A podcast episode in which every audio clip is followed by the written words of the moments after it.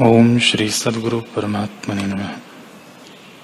श्री वशिष्ठ जी बोले, ही राम जी, मन से ही जगत हुआ है। मन और जगत दोनों मिथ्या और शून्य है। रूप, अवलोक और मनस्कार तीनों का नाम जगत है। वह मृग तृष्णा के जल सा मिथ्या और शून्य है। जब इनका अभाव होता है तब शून्य भी नहीं रहता।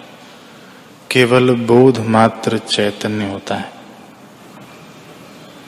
हे राम जी, दृश्य, दर्शन और दृष्टा, ये तीनों भावना मात्र है। जब ये होते हैं, तब जगत भाषित होता है। और जब अहंता का अभाव होता है, तब आत्मपद शेष रहता है।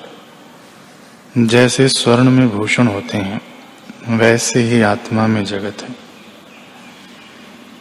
दूसरी वस्तु कोई नहीं बनी। वासना से दृश्य दिखता है। वह वासना मन से उठी है और मन अज्ञान से हुआ है। जब मन संकल्प विकल्प से रहित होता है, तब सब दृश्य एक ही रूप हो जाता है। जब तक वासना उठती है, तब तक मन में शांति नहीं होती।